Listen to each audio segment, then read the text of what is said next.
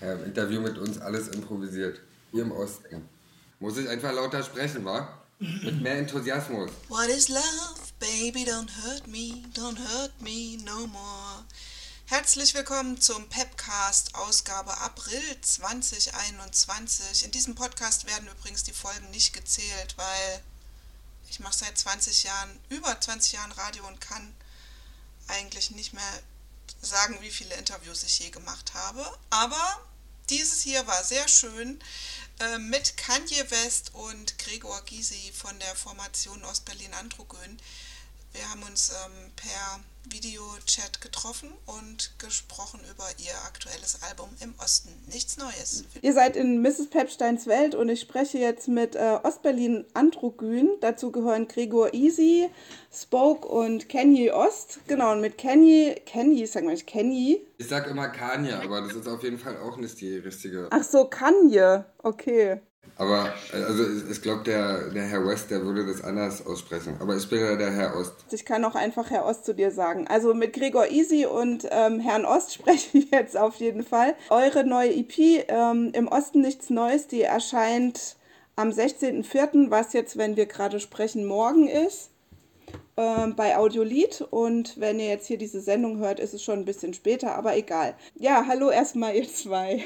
Hi.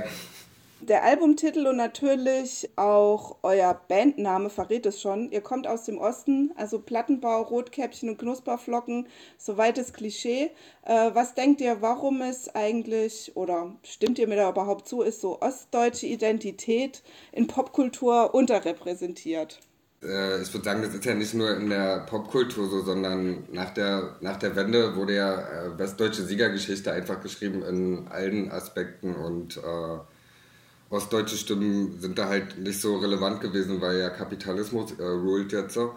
Und das betrifft ja nicht nur ostdeutsche Stimmen, es äh, gibt ja sozusagen viele marginalisierte Stimmen. Ähm, mhm. Es gab ja in Ostdeutschland auch äh, zum Beispiel eine vietnamesische Com äh, Community und so und äh, andere Communities auch und die sind auch unterrepräsentiert. Also alles, was sozusagen nicht in den kapitalistischen äh, Lifestyle passt, ist irgendwie unterrepräsentiert und da gehört ja mhm. Popkultur halt genauso dazu. Und war das deswegen auch eine bewusste Entscheidung, sich so zu nennen? Zu sagen, äh, wir machen darauf aufmerksam? Ja, ich würde sagen, also das war jetzt nicht, äh, nicht deswegen haben wir uns so benannt, sondern wir haben ja irgendwie Hip-Hop gehört, äh, mhm. als Jugendliche auch schon und da war halt Westberlin maskulin dabei. Und mhm. äh, auf den Bandnamen sind wir so, sozusagen gekommen, äh, indem wir den Westberlin maskulinen Namen umgedreht haben in beiden, in beiden Attributen. Und äh, ja, das war halt naheliegend, dann auch das zu nutzen, weil wir halt Ostberliner sind und äh, weil wir mit, mit der Art von Maskulinität, wie sie jetzt im, im Deutschrap äh, so normal war in den letzten Jahren, irgendwie noch nie so richtig äh, cool waren und das anders machen wollten. Und deswegen hat es einfach Sinn gemacht, den Namen umzudrehen aber es war jetzt nicht irgendwie, um ostdeutsche Stimmen sichtbarer zu machen oder so. Und mhm. also ich, ich, ich fühle mich sowieso wohler, wenn, wenn ich sozusagen als, Ost, äh, als Ostberliner betrachtet werde und sozusagen dieser Deutschland-Aspekt, klar, den ähm, muss ich jetzt historisch sozusagen anerkennen, dass wir sozusagen auch ostdeutsche Stimmen sind. Mhm. Aber ich, äh, ich fühle mich mehr als Ostberliner, würde ich sagen. So. Mhm. Und äh, sozusagen fällt mir irgendwie schwer, mich als äh, sozusagen als Repräsentant von Ostdeutschland mich selber zu begreifen. Ja, dann würde ich gerne mit euch über No Time sprechen. Das ist ja so ein Stück weit eine Absage an Verwertbarkeit und natürlich Pro-Work und Against Work. Und ähm, eigentlich auch so ein bisschen über alles, was scheiße an Rap ist, oder? Ja, ist auf jeden Fall beides drin in dem, in dem Lied, würde ich sagen. Also ja. Und warum braucht so ein Song?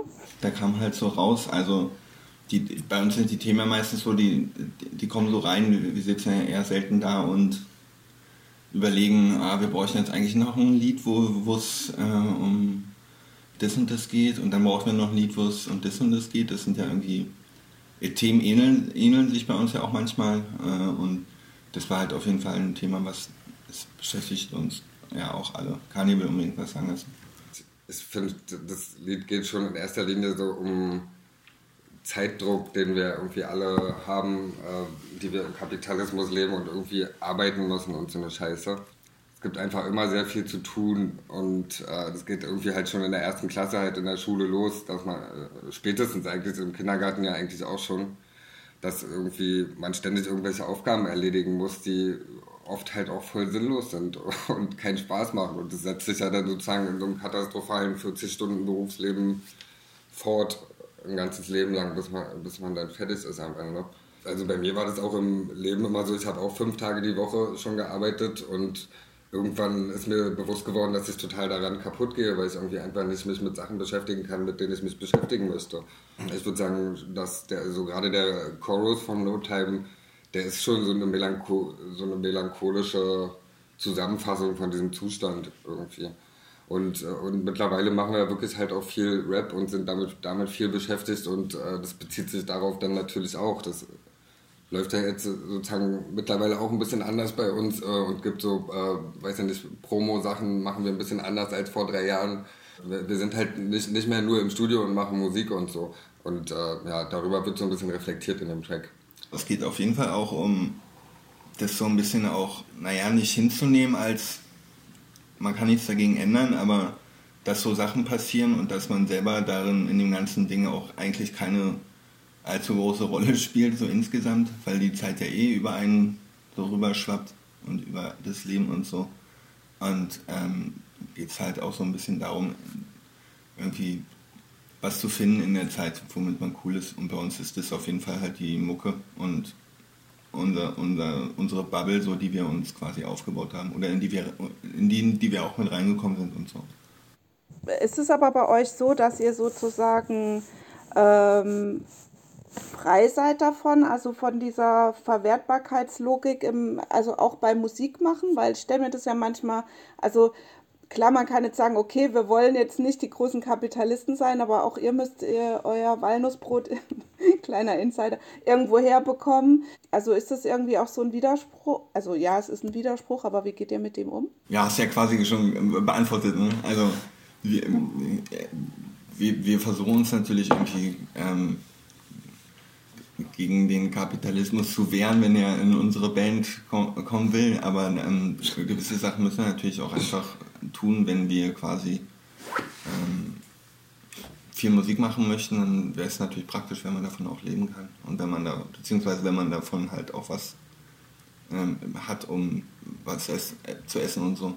Aber das bedeutet ja nicht, ähm, dass man das System, in dem man selber ja auch mit, mitmachen muss, weiter kritisieren kann und hinterfragen muss und äh, genau dagegen auch ähm, anrappen kann, gegen mhm. Missstände und so. Ja, Im Moment sind ja auch die, die Möglichkeiten, mit Musik Geld zu verdienen, sind ja im Moment auch gerade nicht so groß. Ne? Also ich meine, der Großteil kommt ja da eigentlich über Auftritte auf Konzerten, was ja jetzt gerade nicht so wirklich geht. Ich würde auch sagen, sozusagen Corona hat uns da schon ein bisschen Strich durch die Rechnung gemacht und wir, wir haben jetzt vorher schon durch unser Tour Live, wenn, wenn wir halt Geld verdient haben, dann eigentlich durch Live-Konzerte und da haben wir auch immer die meisten Platten und Kassetten verkauft und Nickys und so. Ähm, das ist jetzt halt ein bisschen sozusagen äh, nur, online und so und äh, keine Ahnung, also ich, äh, ich meine, ich freue mich sowieso, wir haben ja jetzt ein Release, äh, morgen kommt unsere Platte und so und äh, ich freue mich halt so und äh, ich glaube alle bei Ostberlin Androgyn. Und aber klar, wir haben ja jetzt irgendwie so Tage, wir arbeiten jetzt mit Audiolied zusammen und so. Und Lars, unser Labelchef, der, der hat da sozusagen schon einen anderen Blick drauf und hat jetzt auch schon mal angerufen und so gesagt so, äh, postet mal bitte unbedingt, äh, dass ihr das, dass die Leute das vorbestellen können und so. Wir haben erst, keine Ahnung, wir haben erst 32 Vorbestellungen und ich bin so, äh, keine Ahnung, ich kenne mich mit so Zahlen nicht aus und die sind mir halt auch voll egal so. Und äh, das ist, also ich finde es eigentlich ganz cool, sozusagen, dass wir jetzt mit Audiolied zusammenarbeiten, weil die sich dann sozusagen um, darum äh, kümmern einfach so. Und äh, wir vertrauen ihnen halt auch, weil die eh aus einer nice linken Bubble kommen und auch aus einer kapitalismuskritischen Bubble und äh, ich glaube eine sehr intern faire Firma sind und so. Und äh, ich, also ich sehe das eher so als Vorteil, dass wir sozusagen diesen Teil vom, von, das muss ja in der Band auch organisiert werden, äh, sozusagen. Wie, wie werden Platten released, äh, wer bezahlt das Video, wenn weil Arvid Wünsch macht, der hat jetzt bei uns drei Videos gemacht und äh, der, der, muss ja auch ein bisschen Geld kriegen und so. Mhm. Und ich finde halt voll gut, dass sich um diese Fragen jetzt Audiolied kümmert und wir uns halt eigentlich wieder um Mucke kümmern können und so. Und jetzt ist sowieso gerade halt ohne Tourlife nicht wirklich an äh, Kohle machen zu denken oder so. Wir sind froh, dass mhm. halt eine. Platte rauskommt und äh, sind happy, wenn die sich refinanziert. So. Und wir mhm. warten darauf, dass endlich wieder Tourlife losgeht und dann, äh, ja. Zumindest ist auf jeden Fall bei mir durch euch schon so ganz schön Frühling losgegangen, weil schon Anfang des Jahres habt ihr ja Hathaway veröffentlicht. Ähm, darin heißt es, das Leben ist hart, wir machen es weicher. Ähm, also ich bin echt verknallt in diesen feuchten Traum, ja, von äh, und ich weiß gar nicht, ob es einen anderen Song gibt, der Kitsch und Konsens, also einvernehmlichen Sex, so gut zusammenbringt. Und ich möchte jetzt einfach, dass ihr mir was zu dem Song erzählt. Irgendwann ist uns halt so aufgefallen, als wir unsere Releases mal durchgegangen sind, dass wir irgendwie diese, diese Ebene von Erotik einfach immer sehr elegant umschifft haben. Mhm. So, und äh, dann und, und wir sind ja irgendwie auch sexuelle Wesen und ähm, wollten das einfach mal im Track verarbeiten. Und wir haben uns dann ehrlich gesagt ganz schön lange sozusagen, also die, die Hookline stand relativ schnell fest so. Ich will mich davon ganz deutlich distanzieren. die Hookline, Gregor hat gerade gesagt, er will sich davon ganz deutlich distanzieren. Ich weiß jetzt nicht wovon, ob von dem ganzen Track oder von, ähm, auf jeden Fall, ähm, ja, also wir hatten ja sozusagen relativ schnell die Hookline und wussten, wir wollen jetzt äh, mal einen Track machen, der ein bisschen sexy ist und so. Und äh, dann hat es aber sozusagen ganz schön lange gedauert, bis, bis wir Parts gefunden hatten, äh, mit denen wir uns wirklich wohlgefühlt haben. Und äh, der lag auch sozusagen mal ein halbes Jahr auf Eis und wir waren so, oh nein, wir kriegen es einfach nicht hin, wir können uns nicht öffnen und so. Und äh, ich glaube, das war für uns irgendwie auch, auch so ein bisschen Healing-mäßig der Prozess, weil, weil wir uns selber halt auch nochmal sozusagen anders äh, mit dem Thema auseinandergesetzt haben und weil es ja auch sozusagen, äh, Sexualität ist ja generell ein Thema, was irgendwie äh, so im Privatbereich äh, stattfindet, meistens mhm. in der Wahrnehmung. Und das ist ja vielleicht gar nicht mal so gut, weil da ja auch viel äh, Scheiße sozusagen passieren kann. Du, du äh, spielst ja auf Konsens und so an. Und deswegen war uns dann irgendwie, glaube ich, ist uns dann beim Trackschreiben irgendwie auch bewusst geworden, dass es da irgendwie eine politische Ebene ist, bei der, äh, zu der wir uns irgendwie auf eine nice Art und Weise äußern wollen, so im positiven Sinne. Und so ist das, das war wirklich halt so ein, so ein ziemlich langer Working-Prozess. Auch so mit dem Beat, da hat Spoke immer wieder noch was geiler gemacht und äh, mhm. da, das hat dann sozusagen auch nochmal Einfluss gehabt auf, wie wir, wie wir den Text geschrieben haben und so.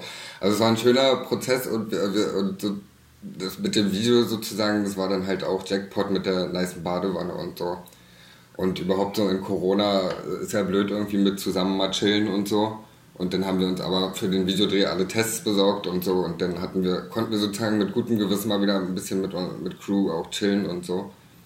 Und äh, ja, es hat dann alles sozusagen gepasst, aber hat, hat eine Weile gedauert, bis Hathaway fertig war.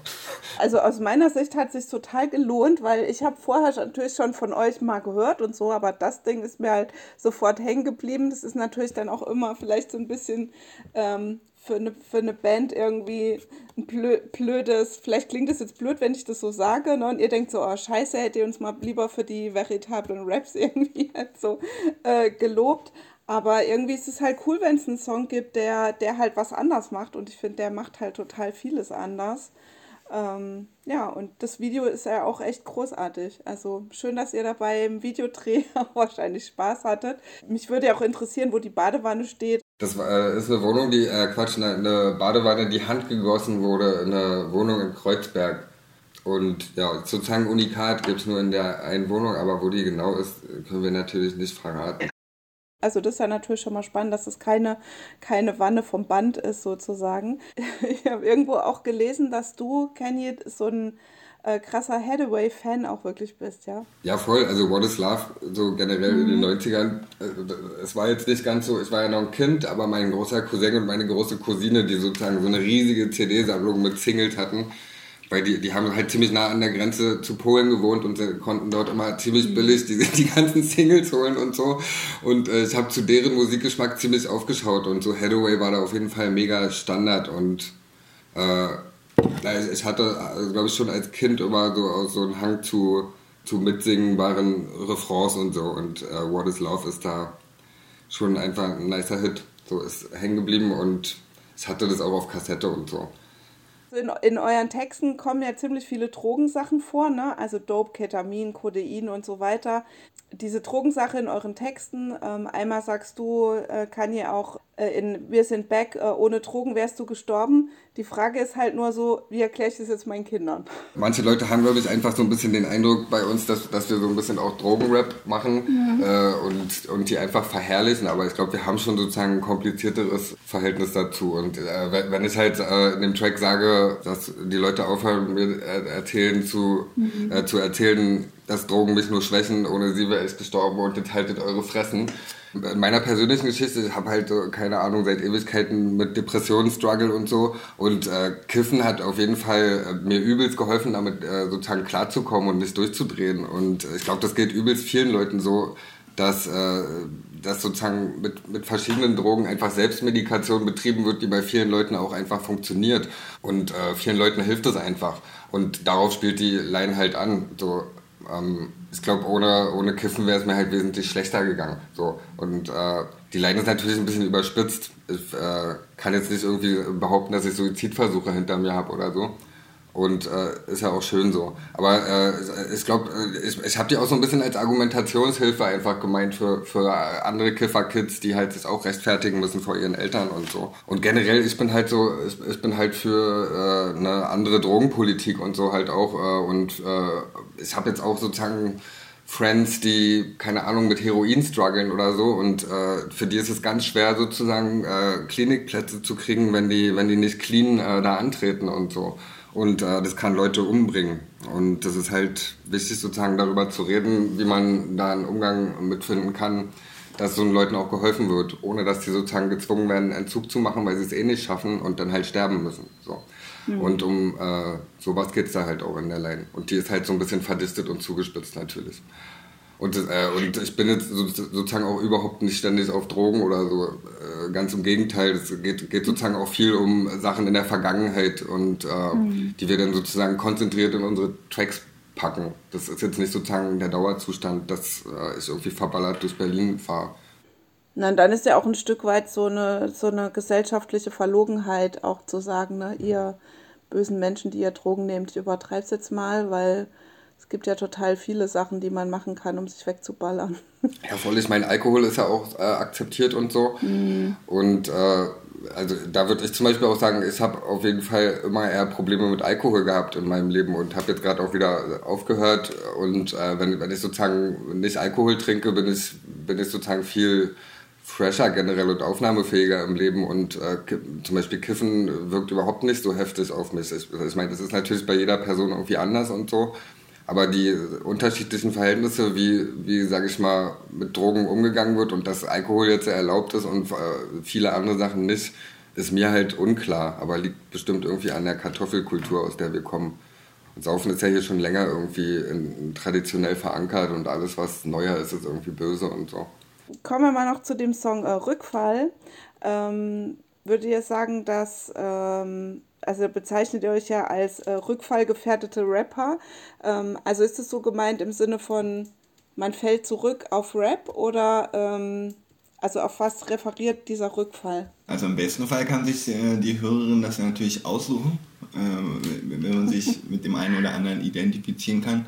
Ähm, also ich glaube, beides stimmt auf jeden Fall. Also was, was mich jetzt anbelangt. Kann, kann ich mich im weitesten Sinne anschließen. Bei mir war zum Beispiel so, dass ich mit Anfang 20 äh, so ein Jahr lang übel Speed genommen habe und äh, dann, dann habe ich mir auch so einen Backenzahn ausgebissen am Ende und dann ich wieder aufgehört. Und äh, äh, das ist zum Beispiel eine Droge, wo ich lieber die Finger äh, von lasse, auch so beim Feiern und so, weil ich einfach weiß, äh, wie, sozusagen wie attraktiv das für mich sein kann. Und ähm, es gibt sozusagen ein paar Sachen, die ich in meinem Leben ausprobiert habe und sozusagen auch froh bin über die Erfahrung, aber auch sozusagen absolut froh bin, nicht drauf klatschen geblieben zu sein und irgendwie Mechanismen gefunden zu haben, das vielleicht irgendwann mal zu nehmen, aber äh, sozusagen auch zu wissen, dass dann eine längere Pause gut ist. So. Und ähm, ja, es gibt also zum Beispiel, ich bin, äh, bei, bei, Speed würde ich zum Beispiel sagen, äh, wenn man halt mal irgendwo richtig drauf klatschen geblieben ist, ist man ja rückfallgefährdet permanent, weil die Droge bleibt ja attraktiv dann ein Leben lang. Und äh, ich bin halt froh, dass ich nicht mehr Speed nehme so richtig und ähm, ja, in, insofern bezieht sich halt schon, das glaube ich wirklich eher auf Drogen als auf Rap jetzt. Rückfallgefährdeter Rapper. Wir, wir haben das ja schon öfter gehört, irgendwie, ihr macht irgendwie Junkie-Rap und sowas und äh, bla bla bla. Also das ist ja sozusagen so eine typische Art von Hate, die uns entgegengebracht wird, dass wir irgendwie so Kiffer sind und mal die Schnauze halten sollen und so. Und äh, das ist dann, bezieht sich dann sozusagen schon auf so irgendwelche Dorfis, die dann halt irgendwie, also da ist ja dann die Hookline auch, na und deine Schwester ist Prepper. Also Leute, die halt irgendwie so, so aus völlig hängen gebliebenen Bubbles kommen irgendwie und, und dann irgendwie einem erzählen, dass man halt so ein durcher Kiffer ist oder so. Und äh, das ist halt schon eine Line, die sich sozusagen dann, äh, die das, äh, so, sag ich mal, die Struggles, die wir hier auch irgendwie so als Stadtkids haben, sozusagen ein bisschen positiv äh, versucht, also sozusagen auch schwierige Sachen mal positiv zu sehen. Na und ich bin halt rückfallgefährdeter Rapper, guck mal an, was ihr da ist halt so ein bisschen Whataboutism, ne? So, guckt mal an, was ihr da für Scheiße auf dem Kaff so äh, am, am Laufen habt. So. Ist halt so eine, so eine Ablenkungsstrategie, eine kleine. So. Okay, dann ähm, ja, komme ich schon zu meiner letzten Frage, aber eigentlich sind es sogar zwei. Also ihr könnt euch jetzt aussuchen, auf was ihr antworten wollt. Entweder, wenn ich eine Fee wäre, was für drei Wünsche hättet ihr aktuell heute, jetzt gerade? Oder alternativ könnt ihr mir auch drei Dinge nennen, die ihr mit euren alter Egos gemeinsam habt. Also Kanye mit Kanye West und äh, Gregor Easy mit Gregor Gysi. Also erstmal zur, zur zweiten Frage, die ist schwer für mich zu beantworten, weil äh, Gregor Gysi sich ja nach mir benannt hat. Also es ist jetzt nicht so, nicht so dass ich jetzt irgendwie... Äh, Leute fragen dann auch manchmal, hast du ihn schon mal getroffen? Äh, ich sag dann, ähm, er hat mich noch nicht getroffen. Also ich, das ist ein bisschen verrücktes Bild, das um, ist mir schon wichtig zu sagen. Ähm, ich, also ich würde eher auf die, auf die erste Frage antworten. Mit den, was drei Wünsche hätte ich frei? Ähm, Longpapers, Filtertipp und ähm, ah, das dritte ist eine Tabak-Marihuana-Mischung. Ähm, Bei der letzten Frage äh, würde ich mich einfach anschließen, finde ich gut. Würde ich dann mitrauchen auch. Ähm, wir haben beide auch Tests gemacht heute vorher. Wir, wir könnten ja sogar eigentlich teilen wieder noch. So, seit Corona teilen wir irgendwie Tüten nicht mehr, äh, weil rumgeben ja irgendwie so blöd sein könnte. Und ja, genau. Und die andere Frage, äh, weiß ich jetzt nicht, ich, ich habe Kanye West jetzt noch nicht getroffen. Ähm, scheint mir auf jeden Fall manchmal auch ein bisschen durcheinander zu sein, der Boy und so polarisiert halt auch gerne und, und so und es, er zeigt sich glaube ich auch einfach gerne. Ein paar Parallelen sehe ich da schon zu mir, aber ich bin halt so schon äh, auch einfach jemand anderes und ja, er ist halt auch mega rich und so, finde ich auch nicht. Ähm, und du bist ein weißer Junge? Ich bin ein weißer Junge und er nicht. Also ich weiß zum Beispiel gar nicht, ob ich überhaupt rappen darf so richtig. Er darf auf jeden Fall rappen. So.